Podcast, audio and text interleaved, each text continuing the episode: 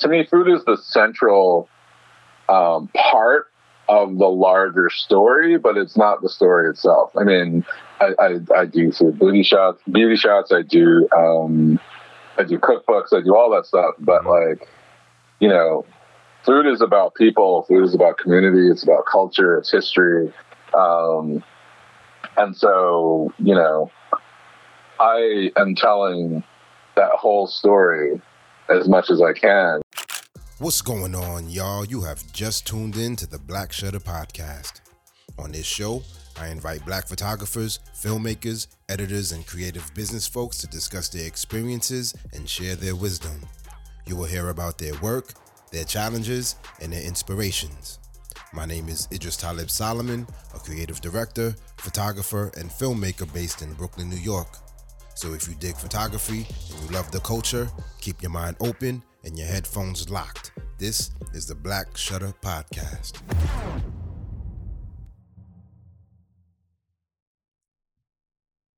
Food is the essential component to many families, especially black families, because there is so much history in our food.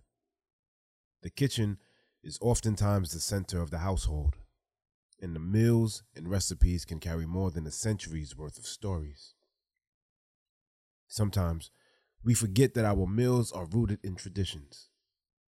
From the ingredients to the process of preparing the meals, there is a rich history of survival and adaptability. Our guest in this episode considers himself a documentarian who focuses on the culture of food, the history, the chefs, the process, the meal itself, and the culture that brings all of these elements together. His culinary adventures have taken him on road trips to Argentina and South Louisiana. They have found him hanging off the back of food trucks from Paris to the Bronx. In 2019, he co founded Black Food Folks, a platform for professionals working in food and food media. When he's not photographing cookbooks, his client list includes the New York Times, Food and Wine, the Wall Street Journal, Bloomberg, and the James Beard Foundation. Clay Williams, welcome to the Black Shutter Podcast. How you feeling out there, bro? I'm good, man. I'm good. How are you? I'm doing great. I'm doing great. Aside from this cold that everybody's passing around, man, I'm I'm I'm doing well. Well, that's good. That's good. Indeed. I've, uh, I've avoided it, so I'm uh, I'm hoping to stay that way. For sure, man. I mean, in New York, whenever something's passed around, man, it, it, it passes around fast. So, right, that's true. Good luck dodging that Thanks. I've been on the road a little bit, so maybe that's why I've been able to uh, to keep it up at bay. But we'll see. Nice. I did see that you were on the road. Um, were you in Kentucky? Yeah, I um, photographed a sort of gathering of chefs um, and a tour of the Woodford Reserve um, uh, sort of distillery in um, in and around Louisville, Kentucky, um, last week, and that was that was cool. It was interesting. Uh, it was uh, connected to the James Beard Foundation, which is a longtime client of mine. Mm. Um, and they have a program called the um, Legacy Network, um, where chefs and professionals in food um, uh, are paired up uh, for mentorship. Mm.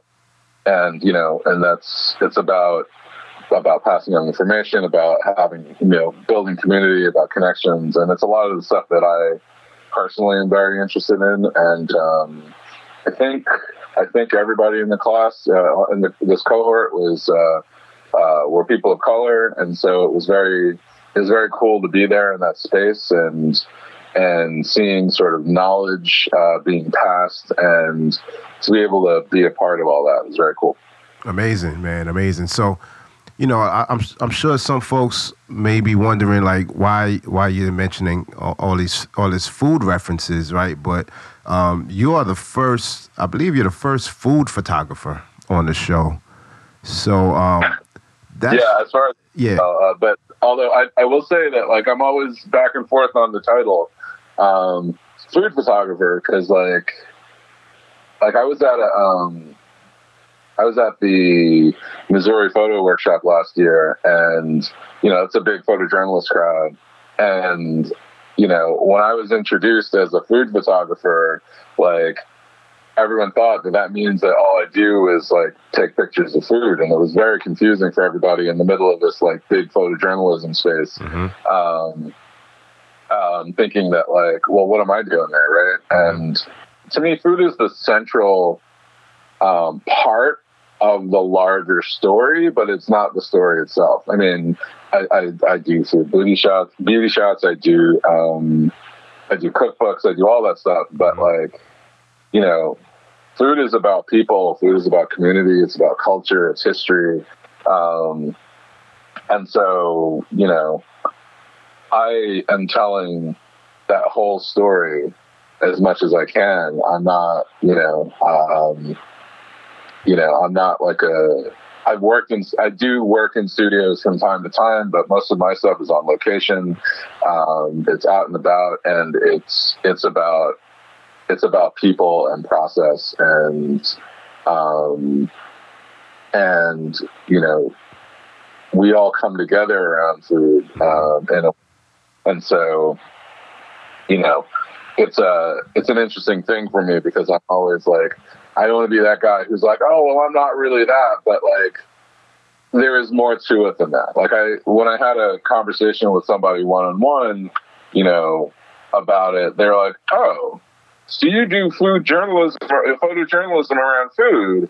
And I was like, yeah, sort of. Um, you know, I think of myself a little bit more of a documentary uh, photographer, but like, um, not not strictly photojournalism, but um, but you know, that's a to me it's it's about so much more than just like what's on the plate. Um, you know, and I get that, right? I see it, and it's funny because uh, last week I did a portfolio review with this organization called Free Juice, and it basically it's like a mentorship program for young photographers of color to be like mentored by you know um, working photographers, and we we drop game on them and you know help them figure out the next steps in their career. And it's one woman, she was, uh, you know, quote unquote food photographer, but then she oh, also had, she also had like travel photos and stuff like that. And but one thing I told her was, you know, her work, she's she has a real love and passion for food,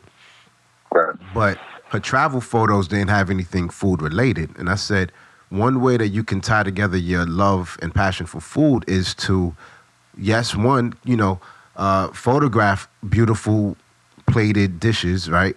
That's one way. But then do it through your travels, photo, you know, focus your travel photography around food as well. And this way, you start to create like a theme. Based, your whole portfolio is centered around food. And interestingly enough, like I sent her your website as an example of what it looks like to focus your theme around food, whether it's um, the food itself or the chefs or even you even go further and make portraits of the chefs. So everything yep. around it. So when I say food photographer, I'm looking right. at it holistically, and it's and, and that's right. exactly how you display your work holistically. Yeah, yeah, for sure. That's that's exactly what I do. Well, I appreciate that, and you know, if they, um, you know, if they ever want to get in touch, you can you can give them my information. I, I'm always up for uh, connecting with people and talking to folks about, you know, about the industry or this part of the industry and all of that. Um, when I was starting out, I was really lucky um, to to know a couple, to meet a couple photographers early on who um, were always willing to, you know, to meet up for a beer or to get some folks together and look at work, to answer questions. Um, and so I've always felt like it's super important for me. Um, you know, the industry can be super opaque. It could be really hard to understand like how things work. And so um, I could never have done it without having um, having those folks around. Um, and uh, you know, so I, I always want to be able to be there for for other photographers. Okay, beautiful, man. I'll I'll, I'll pass that info on to her so that she could reach out if she's interested. You know, sure. um, but you know, um, so you mentioned you just did a bit of traveling. You were in Kentucky at it sounds like an amazing event around at, at the Woodford Reserve. I'm a fan of Woodford myself, so uh, yeah. you know, um, that sounds like a, a, great. Sure. You brought some bottles back. I, I, brought, I bought one bottle back for sure. It's uh, the double oak. I'm I'm excited to get into it. Oh man, that's that's a nice one. That's a nice one, man. Um, I hope you enjoy that one. But um, Thanks. you know, doing some traveling throughout Kentucky. Um, but where are you from? Where are you based?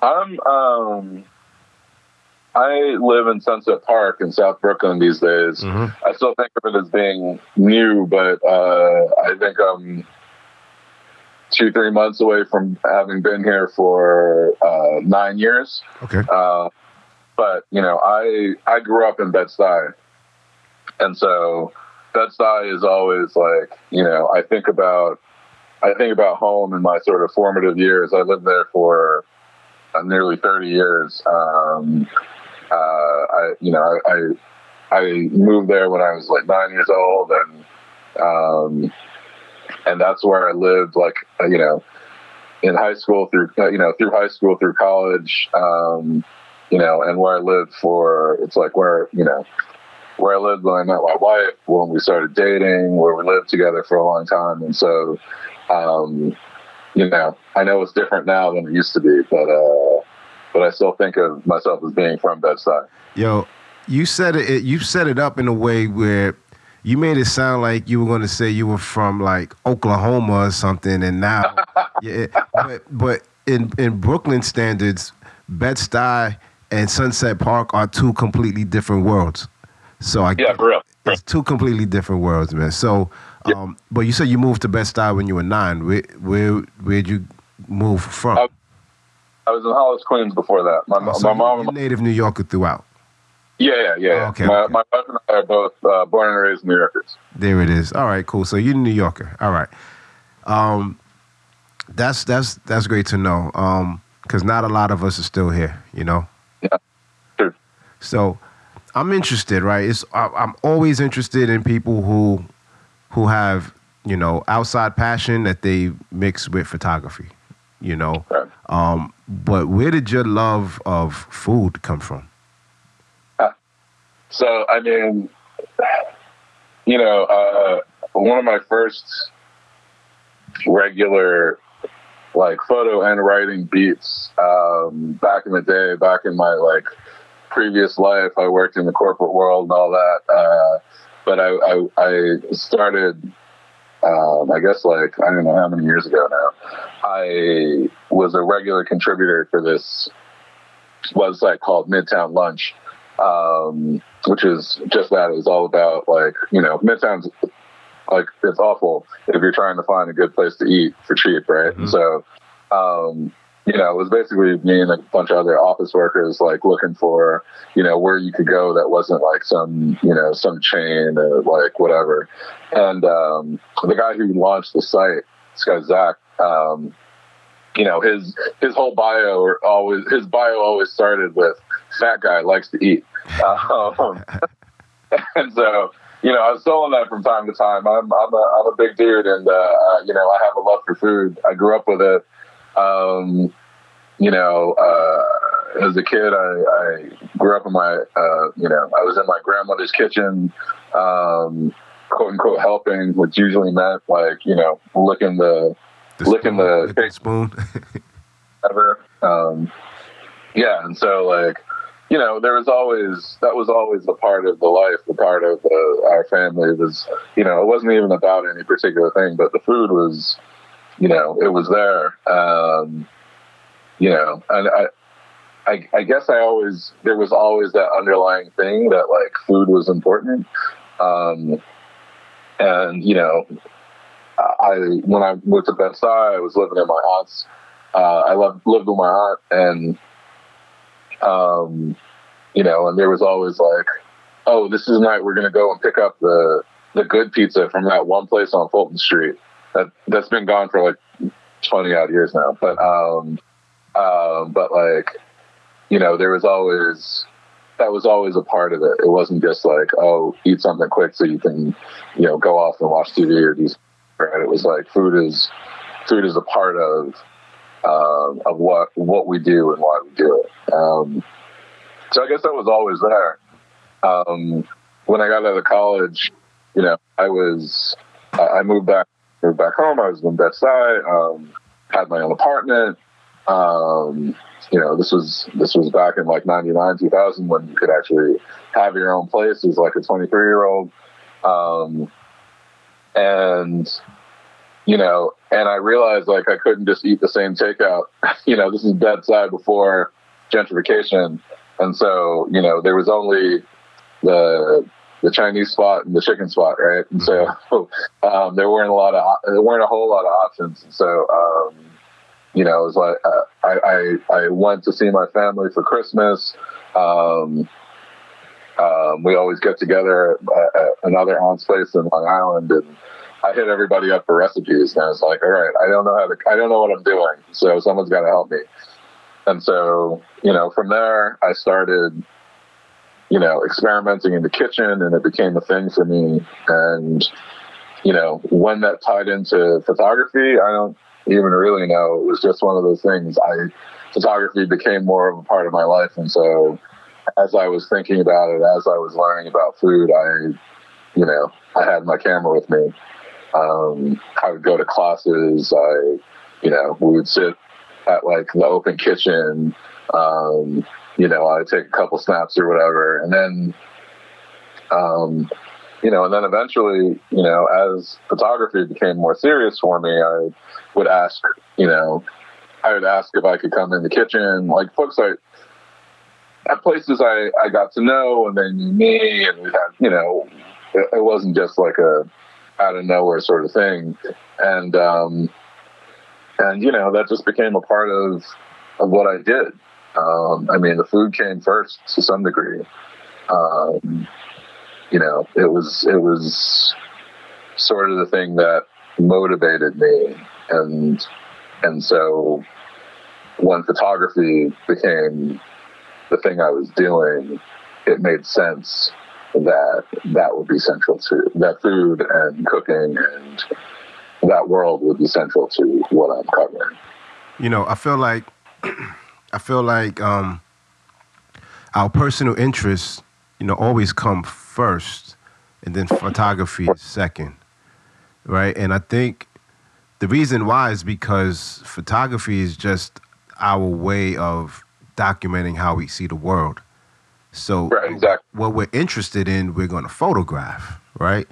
And um, yeah. you know, but you know, it's always interesting hearing people tell their, their origin story in like uh, a minute and a half or whatever, right? Because it's like, all right, I grew my my grandmother cooked, and I used to eat some of the food, and then I was in college, and then I took these classes, and it's like there's a bunch of you know um, missing links in between. So I want to kind of dive into some of those missing links, right? So, um, you know, um, so it sounded like you grew up in a home within a family who really valued food and whether it was watching your grandmother cook or being very, very specific about which kind of pizza you all ordered. Right.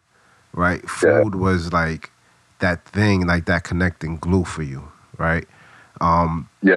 It was always there.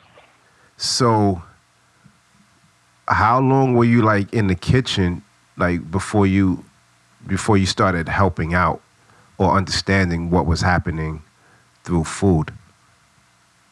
I mean, you know, when I was when I was really young, I was just, you know, I was just always there with my grandmother, and so I would, um, you know, she would be cooking. That's what she did. I mean, that's not what she did. That wasn't her job. But like she, you know, that's how she took care of us, and um, you know, she, you know, she learned to. She took cake decorating classes, and then um, became the person who was always making the cakes for you know for people uh, for for kids birthdays and you know she would she it was it was awesome this was like early 80s like she would uh, she got custom cake tins that were like Superman and R2D2 and like you know my birthday party was always dope because it was the one where like everyone came and like oh my god it's a Superman cake or it's a Batman cake or it's a you know whatever cool.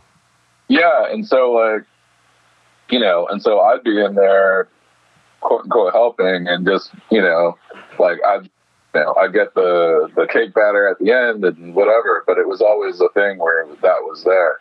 As far as like, you know, the cooking itself, or for me, like you know, like I said, like it, it was something I always sought out. Like when I went to college, like people knew me for the for the places I ordered from because like you know they're always like you know you go to I went to college in a small town in, in Western Mass and and um, you know there was the first thing I wanted to do was figure out like well what what are the good spots to eat like what's what's the good food here um, there was like a calzone spot there was like a place that had like weird toppings on pizza and stuff and so you know it was always that was always one of those things. Like, you know, one of my closest friends to this day, he and I had this, you know, it wasn't even a tradition. It was just like a habit. You know, we would go to walk, quote unquote, all the way across town, which was like three blocks, um, um, to the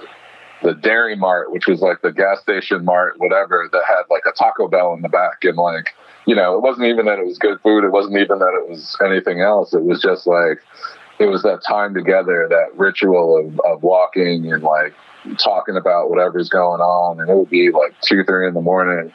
Um, on a Saturday night, we're just coming from wherever we're coming from. And like, you know, it was just a time for us to be, you know, to be friends, right? Like to really connect. Um, and yeah, so I mean, you know, throughout my life, that has always been a thing. It's it's always like the food is the thing that when I go travel, like you know, I'm you know I'm looking for the restaurants first, right? Yeah, I, uh, I always I'm always so impressed by people who have that gift of knowing where to go and knowing where to get the best food, right? Because that's not me. I'm super lazy when it comes to that stuff. Like it's like we have all this access at our fingertips.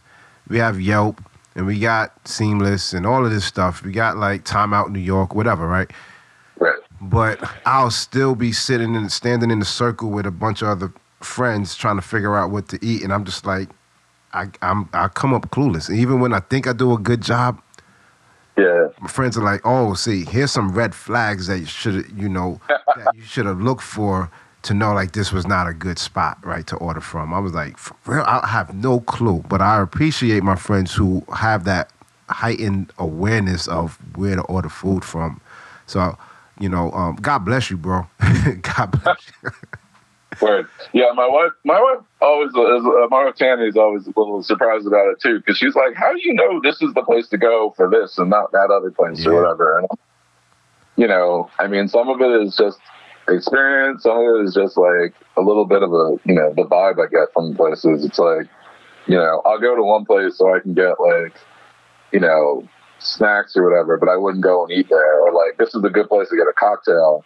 Um, and chill and enjoy the vibe. But like, I'm not looking at the menu. Mm. Um, you know what I mean? Because different places are good for different things, and you just, I don't know. I mean, it just it's one of those things where experience certainly um, helps me uh, figure out which is which. Yeah, I got you know one of my close friends. He's from um, Ivory Coast, right? Uh-huh. And years ago, right? Years ago, um, mm. my aunt went to this Pan African restaurant and she was raving about it. So she was like, I gotta take you. So I went there and I was like, all right, the food is good. And this was before African culture was being celebrated. In, in right, right, right. you know what I mean? Because now yeah. it's being celebrated like all over. There's there's West African restaurants, Ethiopian restaurants. Afrobeat is is is huge, right? So now it's yep. it's cool to to to to be African and celebrate the culture. But for a while, that you you had to know. You had to be in the know. Right. so yeah, I told my friend about this Pan African restaurant. So me and his wife go there, and I'm feeling good. Like I just put him on to something new, and uh, and I'm like, yo, so what you think? He was like, ah, it's all right. I was like, I was like, this food was good. He was like. Yo, he said when I when you told me you found an African spot, I thought we were gonna go to some place, some like hole in the wall, with with like a uh, the the chairs are wobbly, the tables wobbly, and the service is like subpar. Right? They suck their teeth order, when you order stuff. Like, but the food is banging. He said, "I thought you were going to take me to a place like that." I was like, "Oh, I didn't realize it." Until fast forward, I went to a spot that kind of resembled what what his expectations were, and I was like, I get it now, man. Like, yo, you need somebody's like grandmother back there putting their foot in the food, man, making sure it tastes good, you know.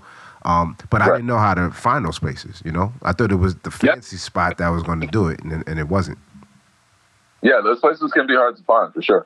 Um, and you know, different places are good for different things because, like, that spot, you know, can be great for like putting your friend on or whatever. But like sometimes, you know, you want a place that's gonna gonna have the cuisine, but also like, you know, also have like have comfortable chairs, right? Have somebody who goes you like like they actually want you there, right? Like not like the you not like the Jamaican they're like, what you want? Yeah. no oxtail, right? Like um yeah, so I mean, it's all about what you're looking for, and you know, uh, there's there's always some trial and error with that for sure.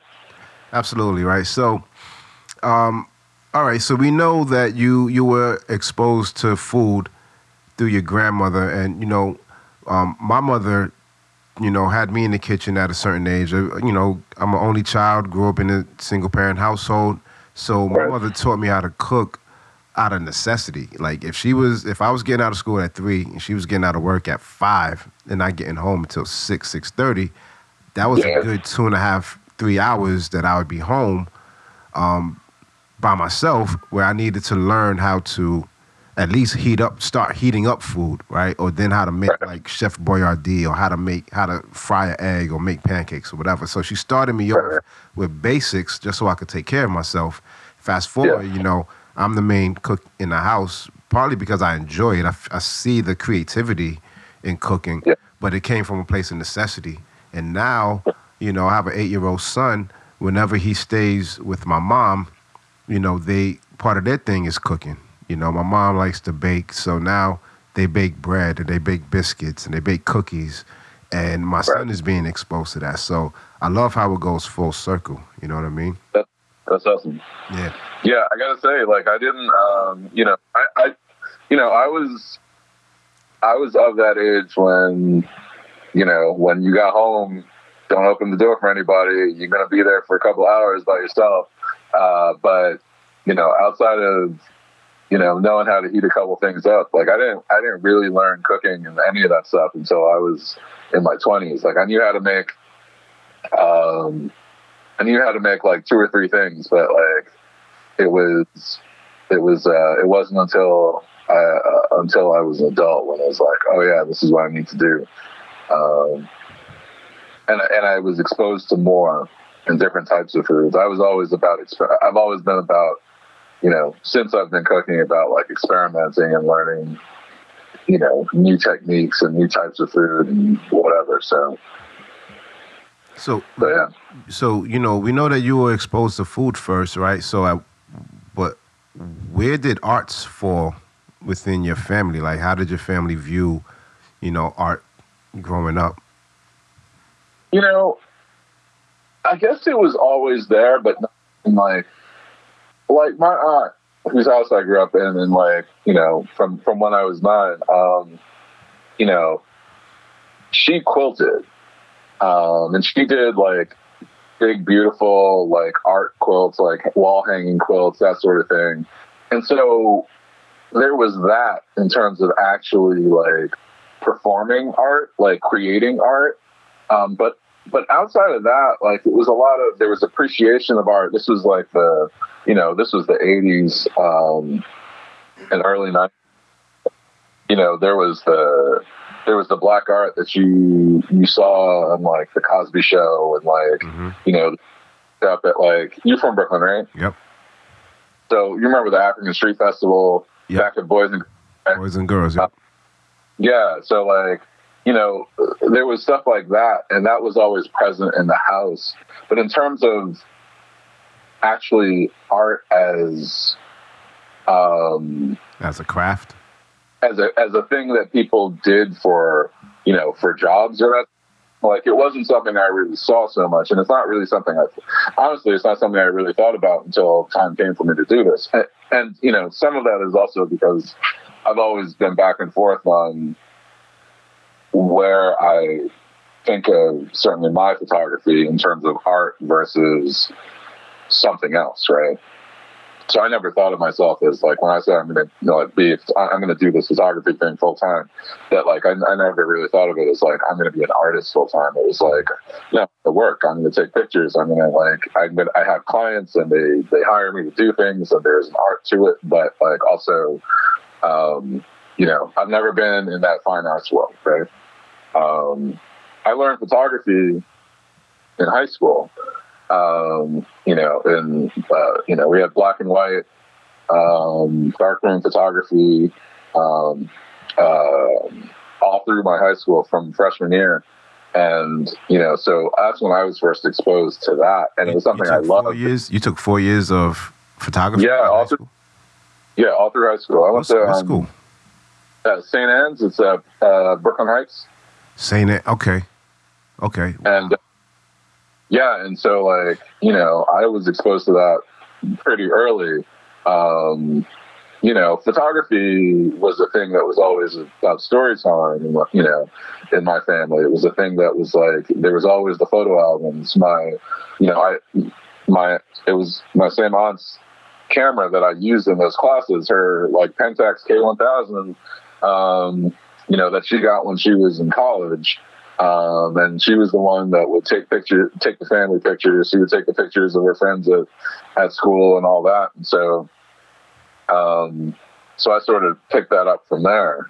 Um, and I never really knew, I don't really know why, like I let it sort of drop off. It, I think it was, I was actually having a conversation with somebody recently about this. And I think that like the thing that stopped me from continuing with photography in college was that there were probably fine arts requirements to it when like I already spent four years shooting, right? Mm-hmm. Or, you know, photographing stuff. And so like it felt like why am I going back to that? Of course in hindsight now I'm like, man, I wish I had known more I'd had a little bit more of that training, you know, about about composition, about art history, about. I think I think schools do such a disservice to, to to students when they don't explain why art history matters. Because I right. was the same way when the few times they try to give me art history classes, I'm like, yo, I don't want to see, I don't care about this. Like, give me the graphics. I want to do the pixels, whatever, right?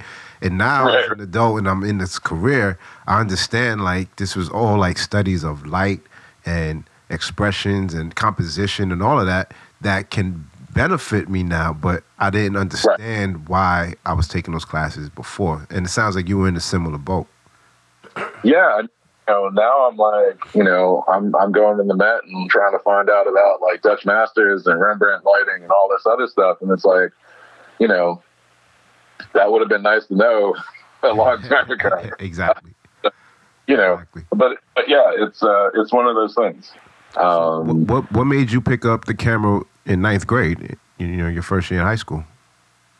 Um, you know, it was just one of those things. I knew that my aunt had taken, you know, taken photos, and it was always felt like this, not mysterious thing, but this interesting thing. Like it wasn't like, um, it was something I could do anywhere. Something I can like, you know, like run around and like just always catch whatever I'm seeing at any given time. Um, you know, I don't know where any of those old negatives are or any of the prints. I know I had them in a box somewhere a long time ago, but like, you know, I mean, that's almost 30 years ago now. And, um, and I don't, I don't have the first idea, but like, you know, I remember pictures of my friends. I was on the yearbook staff you know, our yearbook was run by the photo department, so it was basically all photography, all black and white photography throughout. Mm-hmm. Uh, and you know, with that time in the dark room, you know, it was all just one of those things where it felt right. Um, but like I didn't, you know, it, it's like I said, it's not one of those things I thought of as like a career. Um, you know, and that's not because anyone discouraged me as much as just I didn't, I just, it, it never connected as like that's something that people do. And, you I mean, obviously. you weren't able to crystallize that in your own yeah. head, right? Right, exactly. And I mean, you know, I spent a dozen years working in like corporate IT before before going full time.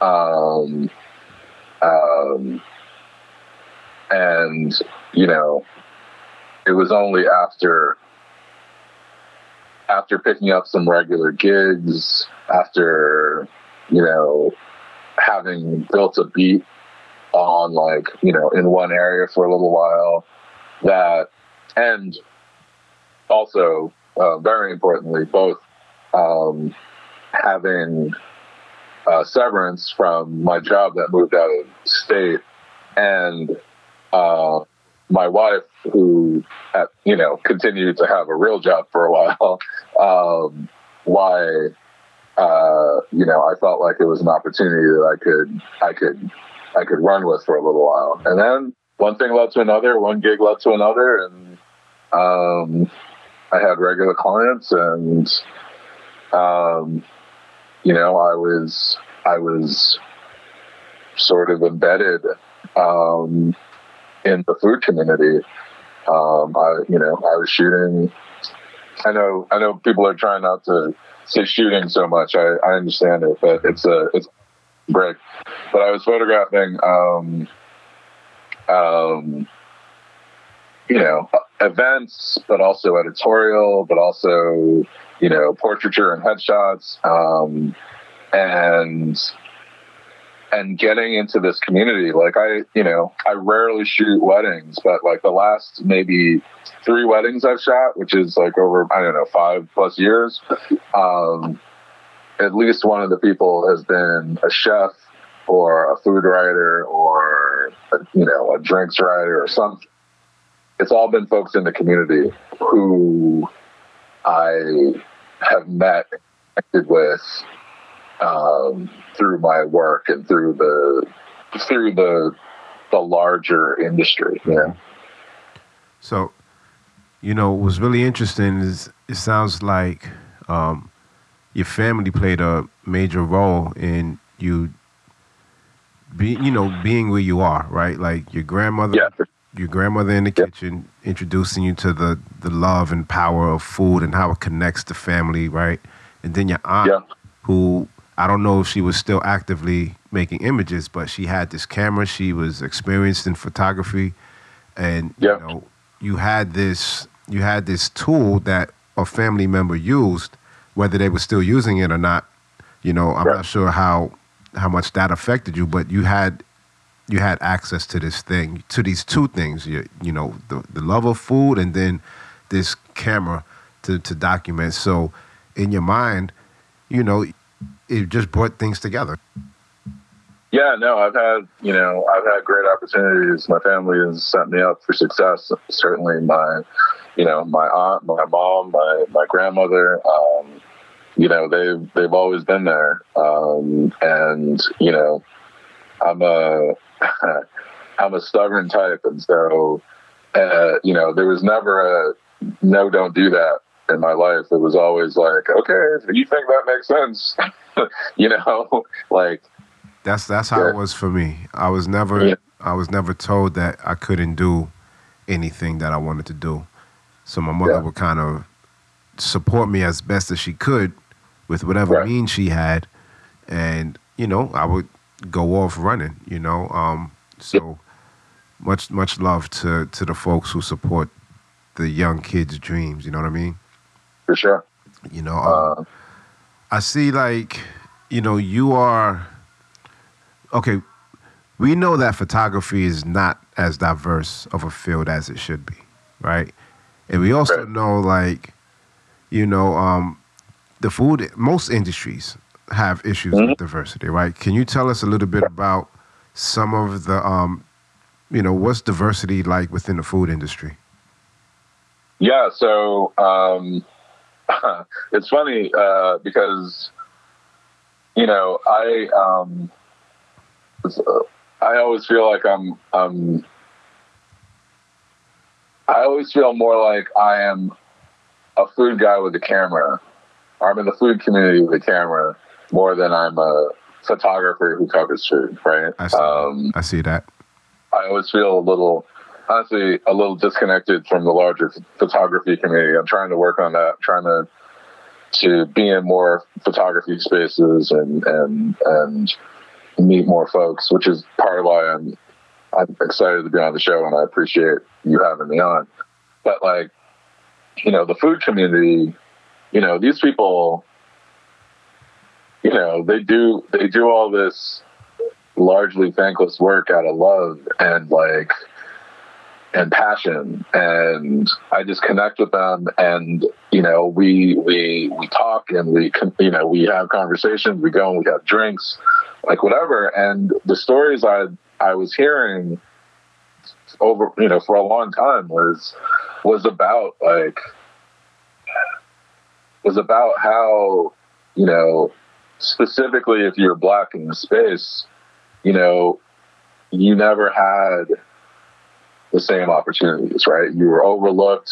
Your food was going to be, um, you know, you would your food's going to be put in the box, right? You if you're doing if you are black, if you were a black chef, you were expected to be doing either soul food, soul food, or or like maybe maybe you could get away with African food or Caribbean food, but like Caribbean food is considered all Jamaican food, and African food was a big question mark, and everybody just expected it to be like the, the spot you're talking about, mm-hmm. you know, with the wobbly chairs and the whole thing, right? Like, which is um, which is dope, but at the same time, like commands a, you know, all of that commands like a a, a lower price point, lower respect it's always the sort of thing where it's like it's expected to be there and you know and it's like it's that little in the know place that somebody told you about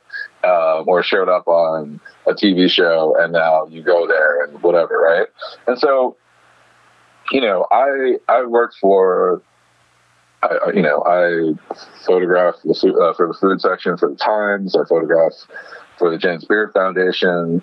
Um, actually, it's funny. I don't know when this will go out, go out, but this this week makes ten years since my first uh, my first gig photographing in, uh, in the kitchen at the James Beard House. Um, and you know, I became a regular uh, one of the regular team of photographers there. Back then, I was starting out. It was a volunteer thing before they like went specifically with professionals. But like I was going and I was meeting all these people, and you know, it was all it was all worth it for me at the time. But the you know, I there was a thing where like we would you know, we would get the list of these are the events that are happening, these are the dinners that are coming up. And I always found myself looking for like the people of color, for the women, because like there are just so many white dudes all the time, right? And so, you know, um, this is, you know, this is uh, 2013, 14, 15, and like, and there was just so little representation. And so I, I'm I'm going this a really roundabout way, but um, but like that's all to say that it was always important to me to to I mean, on a very basic level, I wanted my, I wanted it to be interesting, right? I wanted to see new faces. I didn't want to just, I didn't want to look at the work I did for a month and have like, you know, a whole, a whole roll full of just white faces, right? And so, you know, um, so I would always I always try to connect, you know, and whenever I had an opportunity to work with like black chefs or black teams or black team members or whoever, like we we talk, we, um, you know, we'd sit down afterwards, we grab a drink, we get some food, we do whatever, or we just have a couple minutes off, and you know, that all like I kept hearing the same story.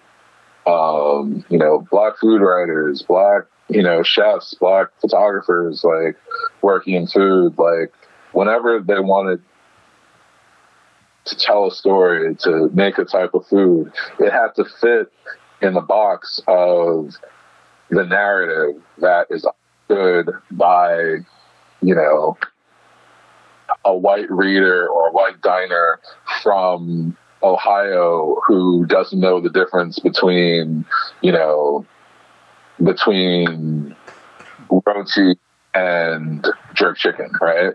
And so, you know, it doesn't understand that these are coming from different places and that there are different cultures behind it, and there are different backgrounds and all that stuff. And so, um, you know, I would be talking to a writer and they'd be um, they tell me about how they want they pitch a story about like the the traditional food like that was made in the community in like Maryland where they grew up and in the black community and they'd be you know and the editor would tell them like, okay, so this is the soul food story. So you have to include these other things and this and that and explain what this makes this, if this is different explain why this is different from other stuff. And then at the bottom, like, uh, you know, with five paragraphs, with three paragraphs left, then you could talk about something specific about this thing. But like, if you have to spend the majority of it explaining all this stuff, you know, you don't get to get to your point. Mm. Uh, and so a friend of mine and I, uh, Colleen Vincent, who's a um, um, vice president at the Beard Foundation, um, we decided to form this group called Black Food Folks um, as a as a fellowship, as a space where you know professionals within the community, within the food industry, um, could get together, could meet each other, could build community, could support each other. Um, and, you know, this was in February of 2019. Um, you know, if you if you work in food, you're used to being like one of maybe two, three black people in a room full of like two, three hundred people. Um, you know, we put the word out the week before and you know, Colleen's family is from Grenada. Mine is mine is Jamaican. So this is real. This is real West Indian right now. But um, you know, we ended up uh, hosting a very informal gathering at her dad's tax office, which doubles as an event space, because of course it does, in Flatbush. uh, and we ended up filling it with over 100 people um, because everybody knew that this was important because they knew yeah. this was a time that people like we needed that time to get together, that space. Um, and yeah, so you know, we we formed Black Food Folks uh, four years ago now, and um, you know, we got to do some great things with it. It is it is still technically active. We uh, we keep going back and forth on what we want to do next with it, and trying to figure out how to make things happen while we both have you know other jobs. Um, but like our big moment, our biggest moment was um, you know during um, during lockdown. Um, we ended up hosting. I think overall we ended up hosting something like 100 live conversations between people in the industry um, to talk about everything talk about food talk about the industry talk about talk about history talk about our personal stories um, and you know this being 2020 um, we were able to get some funding um, because everyone's just giving money away to black folks for like five minutes, right? Mm-hmm. Uh, so, I mean, it's great. Um, Time expired. and so, like we, you know, we ended up um, creating a program where we, um, where we we call it Black Food Folks Give Back. Um, and we've done it. We've done it three years. We did it three years in a row. I don't know if it'll happen again this year. Um, you know, depends on sponsorship and all of that stuff. But, um, you know, we've given a total of $180,000, I want to say, um, to. Total, I'm saying, uh, repeat that number? Uh, 180,000, I believe. Wow, um, that's amazing. Yeah. And so, you know, it just started. It's like, a sponsor came to us and was like, "Hey, we want to give you money to help build what you want to do with this thing," and we're like, "Okay, Yeah. we don't really know what we're doing with this thing, but we're going to take fifty thousand dollars. We're going to give it to ten different organizations in the community that we think are doing work that needs to get done." That's that's Uh, amazing. And the following year, they gave us some more, and so we did it again for Out. And then last year, um, um, we did it all over again, but with uh, fewer, fewer um, grantees, I guess, but uh, but for more money. And so we, uh, our big sort of lead for all of that was uh, Maya Camille Broussard, who um, has a pie company called Justice of the Pies in the south side of Chicago. And um, um, we, uh, we gave her $50,000. Um, it's exciting because I just got an email inviting us to the uh, the opening of her shop uh, next month. I don't know if I'll be able to make it to Chicago for that, but um, but you know, it feels really good to be able to to provide real support. You know, Yeah, like the the um initiative that you created played a role in in you know these folks being able to level up in their in their journey in some way. yeah. No, I mean, she told you know she was telling us about how like you know she had been at a point where she wasn't sure you know if she'd have to scale back the plan that she had out or whatever, and you know it all happened. It all happened at the right time. So I mean, you know, I mean, things be there for always it's always things happen when they're supposed to. What's up, family? If you're enjoying this episode, do us a solid by leaving us a five star rating or reviewing the show on Apple Podcasts, Spotify, or Google Play. We appreciate the support. So, on that note, we're going to get back into the show. Peace.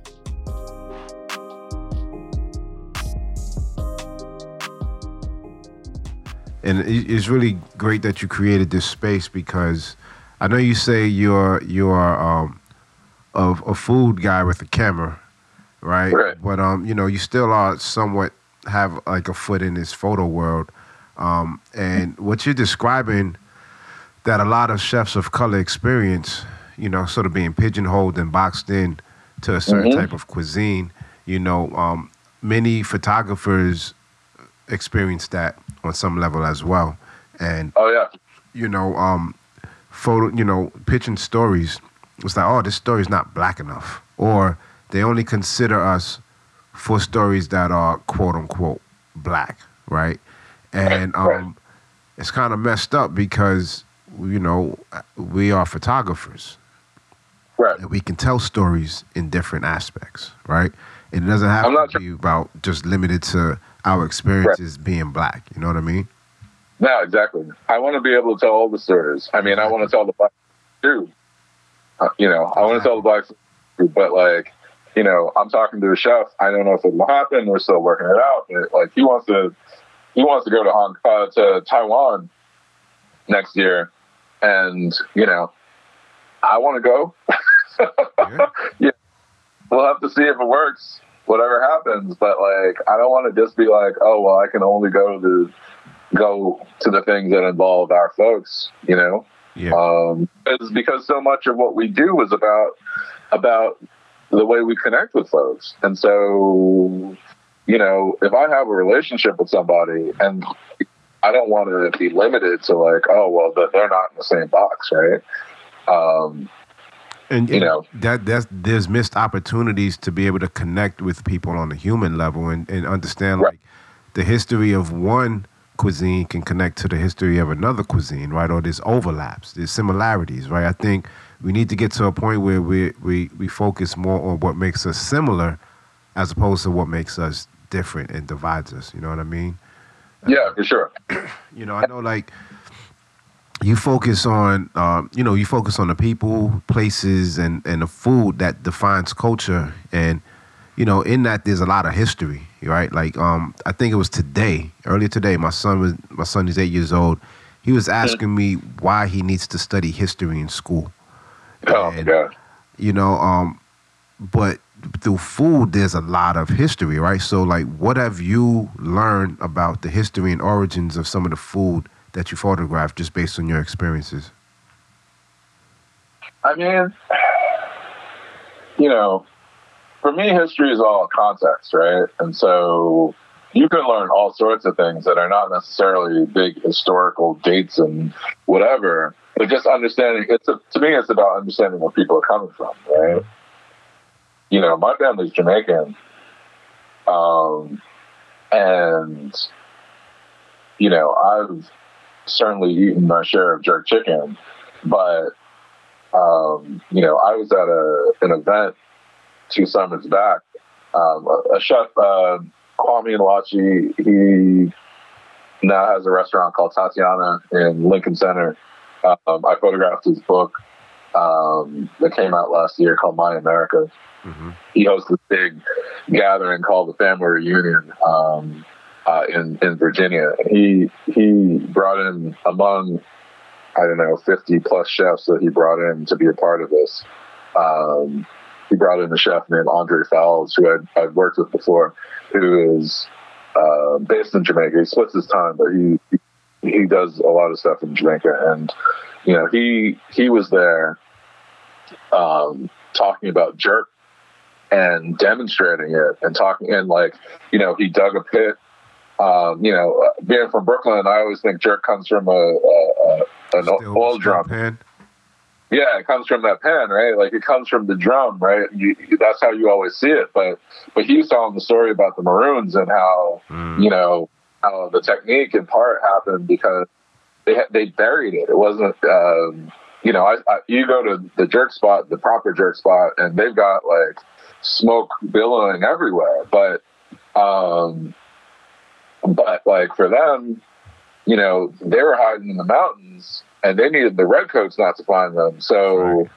they couldn't have smoke. They had to bury it and have it cooked underground um, so that they could make the food and not give away their location, right? Mm. Uh, and be sent back into into servitude. And so, you know, things like that. It's like you could read about that in a book, but like being there and seeing it and smelling it and and understanding it, like making that connection between you know this food like I've eaten all my life almost and and this piece of of my own history, um, you know that's that's important.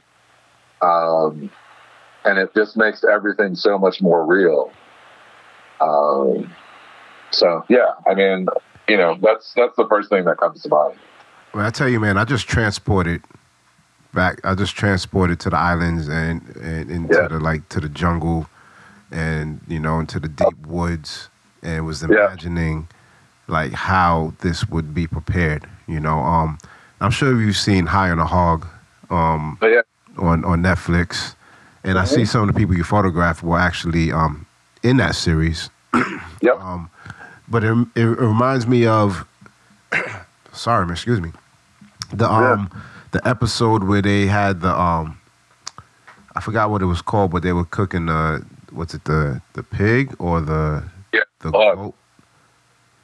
Oh wait, I know about the pig uh, the pig scene. I I actually photographed a similar thing with some of the same people mm-hmm. um, last, but um, but yeah, I mean it's a you have these you have these stories that tie us together, especially when you talk about the uh, the diaspora, the Black diaspora, right? You talk about like, you know, you talk about ingredients, techniques, mm-hmm. you know, and we're all you just added another element of like safety. Mm-hmm.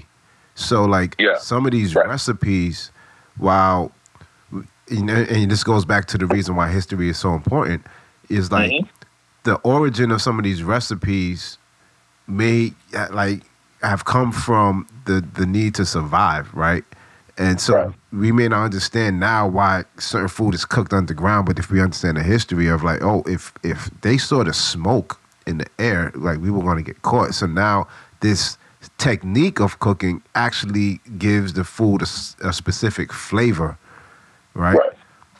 That's that's yeah. really that's really interesting, man. And you know, the the you know the name of this podcast is the Black Shutter, right? And it's mostly focused on photography, but you know, I always say the Black Shutter is just how black folks experience the world, and when we blink, our eye is the shutter, right? And right, right. your experience, not only as a photographer, but also, you know, as a chef or somebody who's just, you know, in this world of, of food, you know, you're experiencing the world through the black shutter as well. You know what I'm saying? Right. So you bring your experiences and you learn certain things from it just by you being a black man. Right. Yeah, yeah. No, it's true. It's true. So how do you and I think understanding like that historical context that you were just explaining, you know, makes sense why you wouldn't just consider yourself a, a food photographer just focused on the plate. Like you focus on the story behind it, the documentarian aspect, you know, and the, the lifestyle aspect, the people, right? That's yeah. yeah. So that's that's that's that's amazing, man. How do you decide when to turn on, when to photograph? Like, like how do you do, how do you approach, you know, your work? Um, I mean, in what way? So you know, how do you decide if something if you need to photograph the person if you need to photograph the food to photograph the history behind it? Um, you know because looking at your looking at your work you you have a, a, strong command of all of those things right? You have strong portraits of, of chefs but you also have like beautiful photos of, of food you know? Um, right. i guess you know how do you develop a style your style as the kind of photographer you are working in the food industry yeah, it, you know, like I, I wasn't sure how to define my style. I mean, I don't know if I can define it even.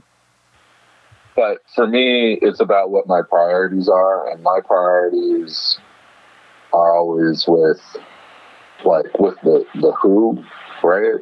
Even when I'm like photographing a dish, like, I guess it's because I I've worked with enough chefs. I've worked enough in food. I know, you know, I'm no chef myself. I like to cook, you know, but, um, but I've never worked the line or anything. But I'm looking at it, understanding what it is, right? I'm looking at that food, understanding what went into it, and that like this is not an object, right? This is not just you know, somebody put some candlesticks on the table, get it in some good light, right? This is, you know, it's not a still, I don't think of food as a still life. Mm. Uh, I think of food as, as a part of the story, as a, as a collection of ingredients and techniques and, you know, and work, you know, um, I understand what the, or I hope to understand, you know, why like I did a, I did a photo shoot last week for. I don't know. If, do you know Fuku? Is David Chang's like yeah, Momo, fast Fuku? Yeah, well, yeah, he has a fast food chain called Fuku mm-hmm. that is like an offshoot of that. That is all like like fried chicken sandwiches and yeah. all this stuff. And um, and you know, I'm looking at it and you know, I had this shoot last uh, this this photo shoot last week where, um, you know, I'm I'm I'm I'm not just getting hey, here's a pretty sandwich. It's I want to get the texture right of the crunch. I want to get the sauce dripping down. I want to get all that stuff, not because like oh these are particular things that you're supposed to get and they're on the shot list or they're on the guy the the lookbook or the the mood board or whatever, right? But because I understand what those things are and how they taste and what makes them appealing, right? Like I, to me, the job of photographing food is to give you as close an idea of like the experience of trying it. Um, you want us to taste the food with our eyes. Yeah, right. And so, like, if I, you know, I know that like I know the aspects of it that the chef is trying to put forward. I know that like they put a lot of work into getting the crust just so um, getting the skin like this, getting the you know this sauce for this part of the experience of it, and so that's why I, I, you know, that's what I focus on. I focus on those things. Similarly, like, you know, I photograph people that I don't know all the time, but, um, you know, but I, I want to connect with them in some way and having a connection to the industry, to the community around it, um, understanding more than just like, you know, I, I, I, told you I went to, I was in MPW last year mm-hmm. and, you know, I picked as my story, uh, this couple, uh, Dan and Morgan, who, you know, they're in their 30s and um, they bought the year before, they bought uh, the, the town diner, like this old, like small diner space that's been around for close to a century.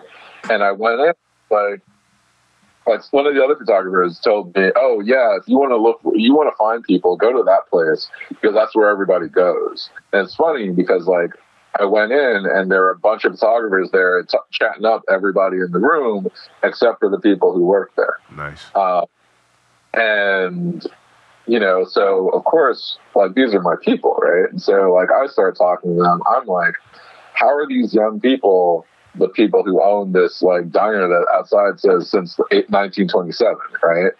Um, and so like, you know, when I'm talking to them, and and you know, asking them to to, to let me come in at four 45 in the morning before they open so I can get them, you know, uh, starting up the business for the day and doing all that stuff. Like, they don't know me from anybody else, but like, you know, I start talking to them about the industry and they understand that, like, oh, he's not a stranger to this, right? Like, yeah, he knows what's up. Right. Like, I can talk to them about about food costs and supply chain. I mean, not as somebody who actually is ordering that stuff, but I know that's the conversation that people are having in the community, right?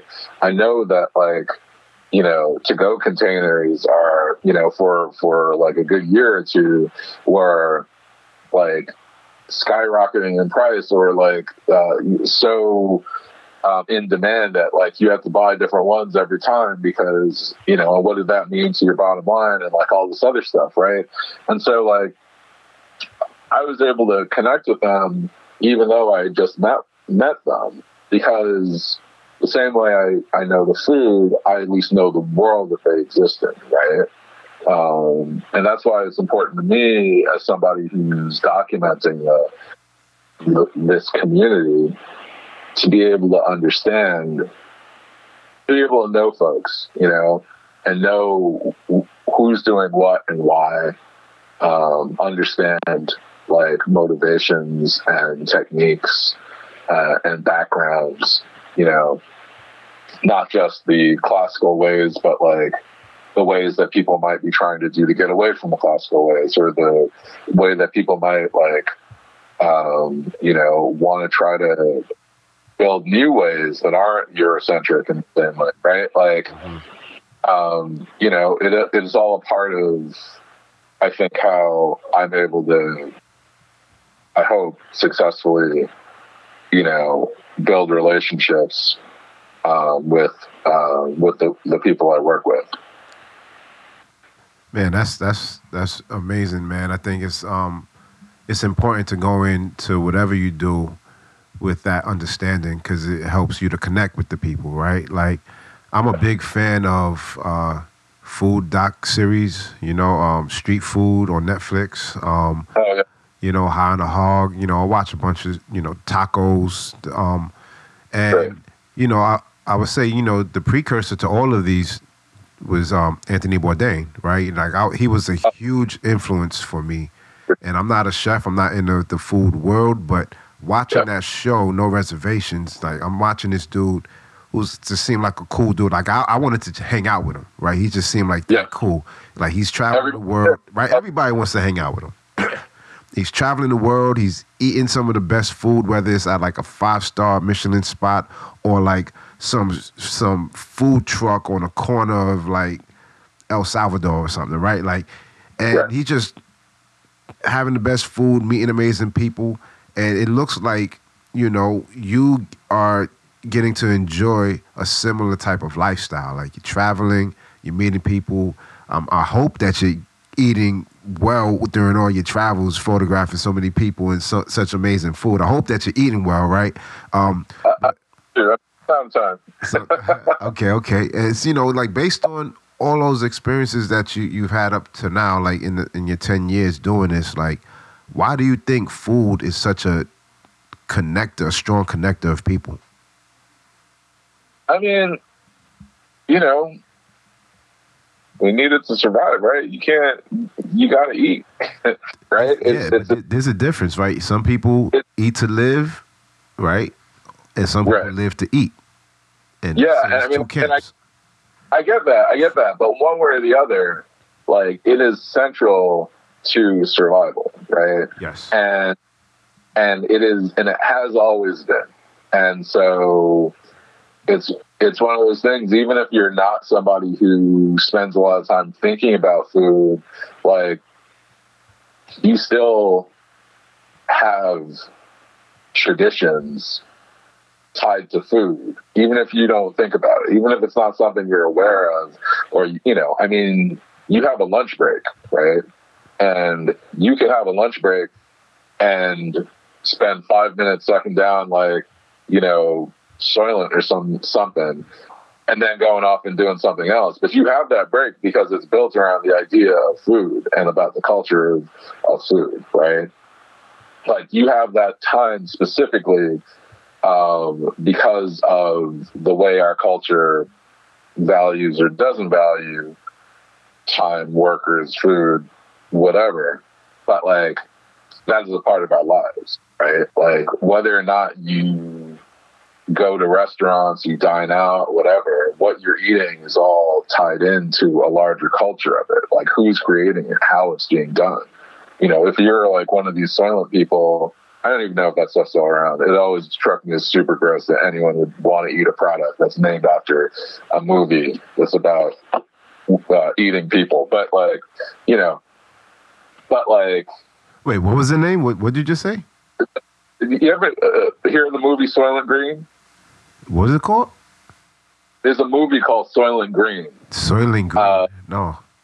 So it's like a it's a long story. If you haven't seen it, you should look into it. I, I won't say watch it because I don't think I've ever seen it. But the whole uh, but like it'll give you give you an idea. But the whole idea of the product called Soylent is that um, is like it, it's basically like food paste. Like you eat it real quick and then you can go about your business because you don't care about food, right? Okay. But like, even that is making a choice. Like that is a lifestyle, and you're choosing choosing to live a lifestyle where those things don't matter. Even opting out of it means that like you're making a decision about it. about culture, right? And so like, yeah, I mean, I think that I think that food. Because it is so necessary to our lives, I mean, you know, it, it is an important part of everything we've built ever, like because we we need it. Um, and if you want to be a part of it, you don't want to be a part of it. It's still it's still there. Um, and I mean, it's it, because of that, it's fundamental to everything that's brought people together. Um, because you know, um, that's how that's how we that's how we survive. That's how we've always survived. So that makes sense. And depending on whether you are, are a foodie, somebody who goes to cities and knows exactly where to go to get the best food, um, Right, right. or you you you're part of that Soylent Green tribe, or you're a, a vegan, Right. or or whatever, right? Everybody finds their their tribe in the community. Right, exactly. I will say, I will say there are vegans out there who love their food. I'm not. I'm not one of those people that says like, you know, oh, if you're vegan, it means you don't love food, right? Like, I know, I know plant-based people who who love what they're doing and they make their decision because they make because of their values or their health or whatever. But like, that's not me. But, um, but yeah, I mean, you know, all of that is is choosing is choosing um, a lifestyle, and that is none of that is ever solo, right? All that depends on other people in one way or the other. Indeed, indeed. So, when did you get your first break photographing food, or it's uh, photographing something in the food industry? Um, you know, I've been doing this. Uh, it, it, has been longer than ten years. Um, I first started doing it as a hobby, um, just out on out photographing. I, you know, I worked in I worked in IT, um, and so I got to I got to evaluate the equipment, uh, which meant um, um, evaluating like the early digital point and shoots mm. uh, back around 2000, 2001, 2002, and so part of my evaluation meant that I just sort of carried it around with me all the time. Um, and so I just always had a camera with me, like before camera phones. Um, you know, after I, I stopped shooting film, um, you know, black and white, like I just had a camera with me for most of my most of my 20s and that was at a time when like brooklyn the brand was being born right like the whole farm to table movement was happening the whole um, you know williamsburg was becoming what it is now. God only knows. Um, you know, pre gentrification Bed Stuy, right? And, you know, I was out and I was going to restaurants and I was going to food classes and, um, you know, I was going to all these places and I was had a camera with me. Um, and, you know, I would post that stuff online on Flickr. You remember Flickr? Flickr. Wow. Yeah. Um, way back.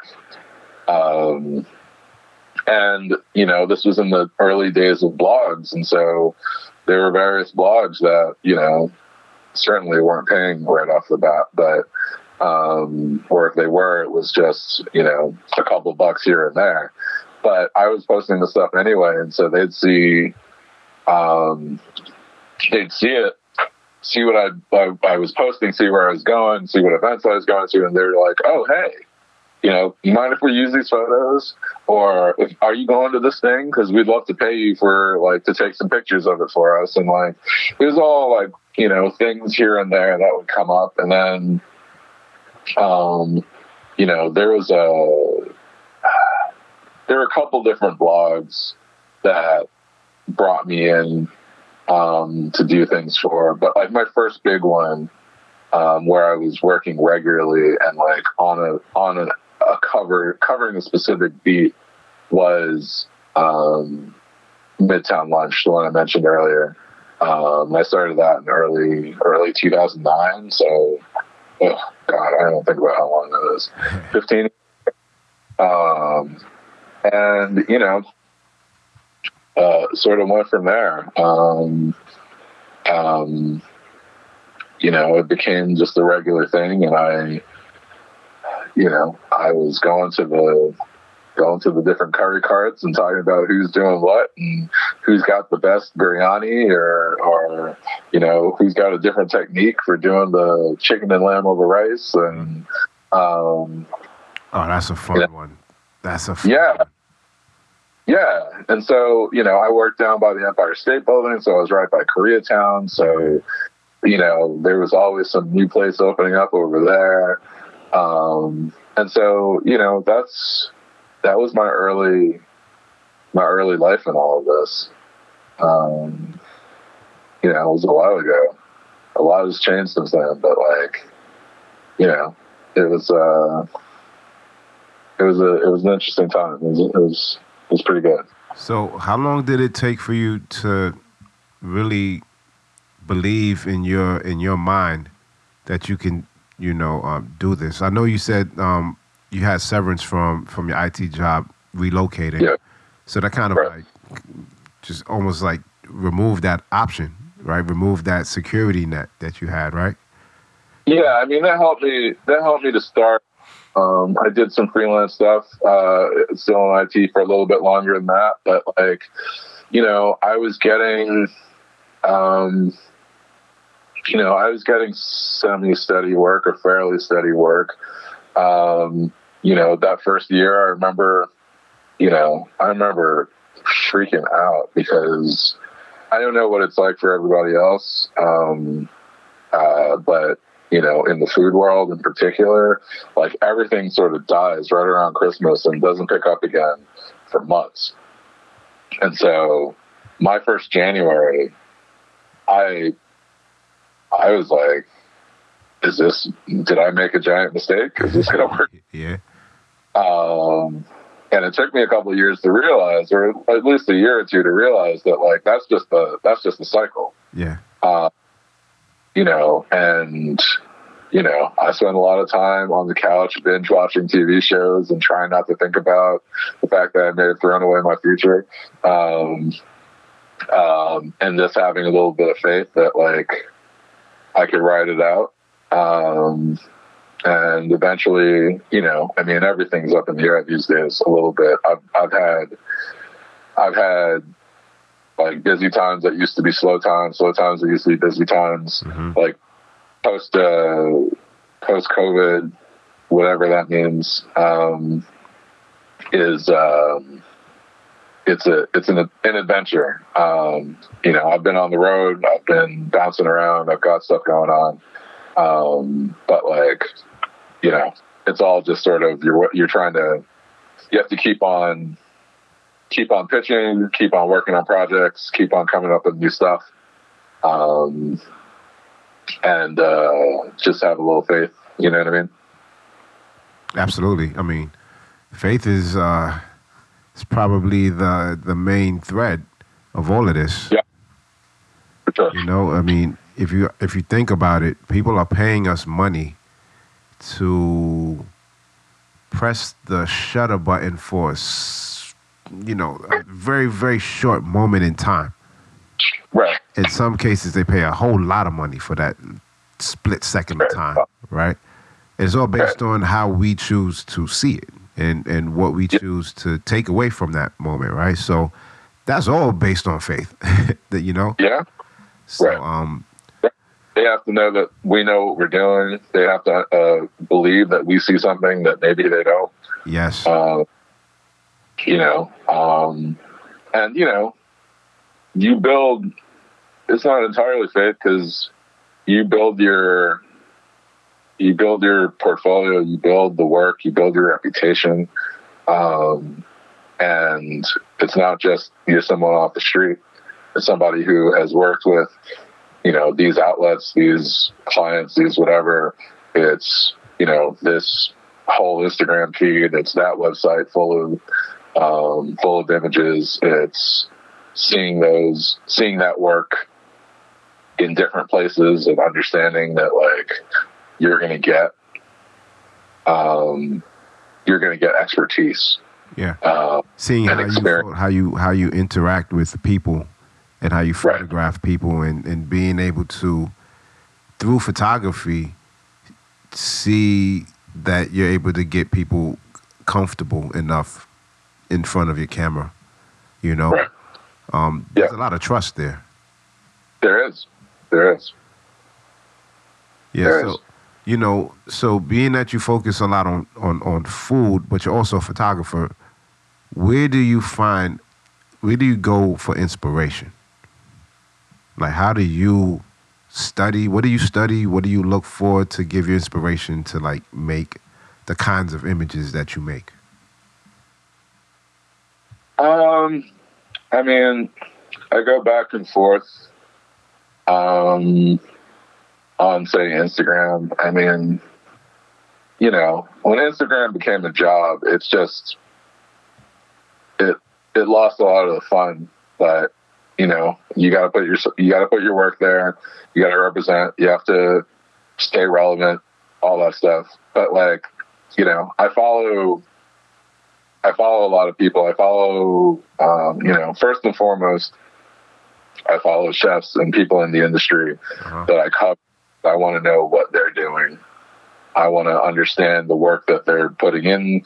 I want to know what their latest projects are. I want to know, you know, what are the things that I maybe should be looking into the pitch or whatever. Um, but, but also I follow a whole lot of photographers. Um, I've been following. I, I, only in the last couple months discovered uh, um, Andy of FlakPhoto. Yeah. Uh, and so I've been following him, and he's been highlighting people's work. I, am on his newsletter, and so I'm reading about that. Um, I try to hit the galleries in Chelsea when I have time to see, you know, what sort of work people are doing. I mean, even even stuff that has nothing to do with what I do, right? Um, is important to me. I've I've always been historically a natural light photographer, and in the last two years, I've started using lights more, and so you know, I'm looking at um, I'm looking at a lot more commercial work, a lot more portraiture work, um, you know, all sorts of stuff to understand how light works and try to tweak what I'm doing. Um, because, you know, I want to introduce that into my, into what I'm doing, but without changing up my whole style. Um, and, um, you know, and I, I subscribe to a lot of magazines, so there's always a stack somewhere in my house or several places in my house of, of various titles. Um, some, you know, obviously food related, um, and you know, clients or potential clients, but also, you know, I'm I'm looking at uh, I'm looking at other titles so I can just see what people are doing. Um, you know, my uh, my wife is in textiles, and so she's got a subscription to Vogue, and I'll flip through that every month and see what you know what fashion photography looks like right now, right? And, you know, I I just you know I try to not limit myself to looking at you know just the people doing the same thing I do. Yeah, because then your work starts to either right. mimic it or just stagnate. Yeah, exactly, exactly. And I mean, I see a lot of different kinds of of, of work people are doing. Um, personally, I've been playing with film a lot more, um, for mostly for my own edification. Like I, you know, I, I, learned on film, and then I, I stopped using it entirely, and then like I picked it up as like a as a hobby, and lately I've actually been easing it into my work. I actually had a uh, had a client a couple days ago um, who uh, actually has liked the the film stuff that I posted on my Instagram, and so like has requested that I I do film shots as well. So I end up you know on this shoot at a restaurant like doing team portraits. So I end up shooting like six rolls um, oh, wow. in addition in addition to the um, uh, the digital shots I got. So I was shooting everything twice. Um, and, um, you know, it's a vibe, man. It looks really, you know, I love the way it's coming out. I, I mixed it up with, uh, I mean, mostly Portra, but some Kodak Gold, which I'm kind of falling in love with. Um, and, you know, um, the photo stuff has been interesting. Uh, I mean, the film stuff has been interesting. We, uh, you know, we were, we, my wife and I took a vacation, um, like our first vacation in years, um, around the holidays, and we spent three weeks in in Lisbon, in Portugal. And nice. Yeah, um, and I only shot film the whole time. Found a film lab, actually a really good film lab, one that I wish we had in New York, um, called Carmencita.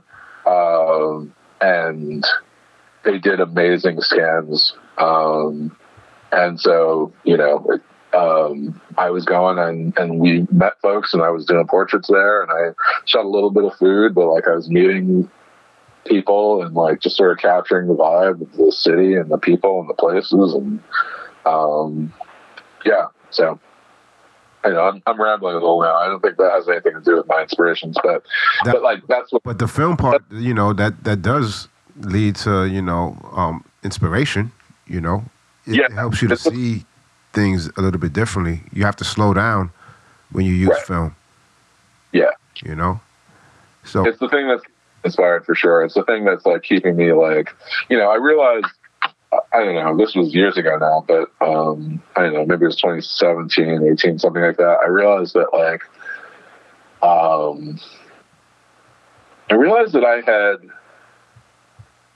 stopped photographing recreationally. Um and you know because it was it was all work and i mean i was getting a decent amount of work but like if i had time off like i was going out and doing my thing but i you know like i had gotten into the habit of only carrying my gear when i was going to a gig um and film you know what i you know one of the things about shooting digital is that you know, I always shoot a little too much, and then I actually have to do post.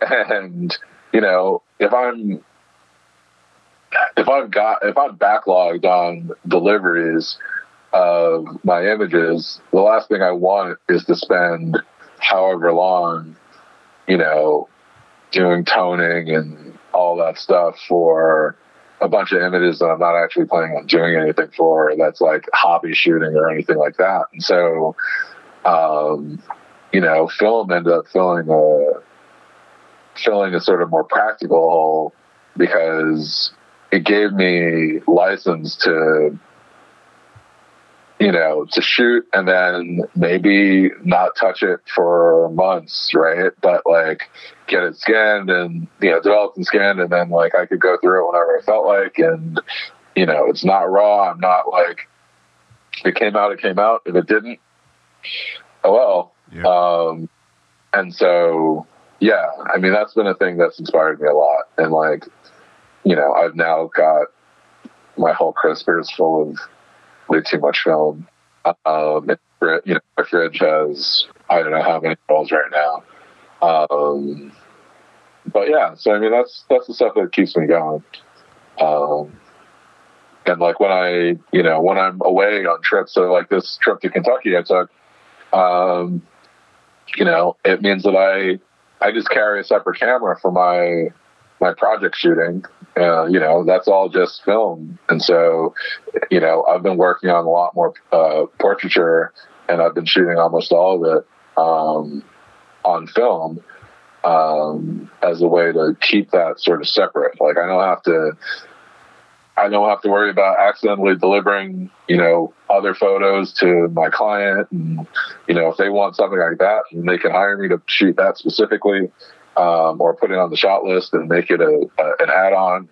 Um, but um, but yeah, so I mean that's that's that's my big inspiration these days, and I, I am finding a ton of people um, uh, posting film. Um, film work these days. Yeah. Uh, uh the cool thing about it is like, you know, you can still use it in your on your portfolio. Yeah, it's, yeah, yeah. It's not like it's it's wasted, especially if you are taking. Right. You're still focusing on food and anything food related. Whatever you yeah. make with your on with your personal camera, you can still include. I see it. I see the um film stuff yeah. on your portfolio, so it's not like it's yeah. it's wasted. You know. Exactly.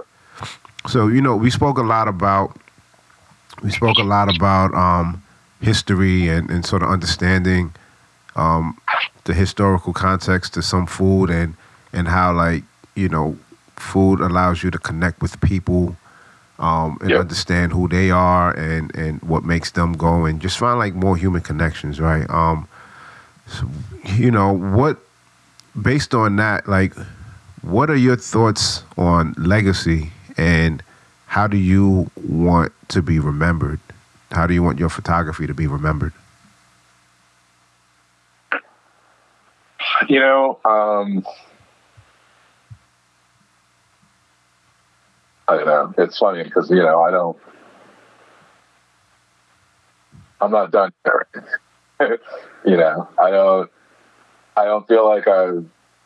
I feel like I've just started. I feel like I've still got a lot more that I want to do, mm-hmm. um, and I hope that by the time I'm done, I'm able to, you know, be the person who has represented folks who weren't otherwise represented. I want to be able to tell the story of this community. I want to, um, I want to be able to show, you know, the work and joy and love um, that goes into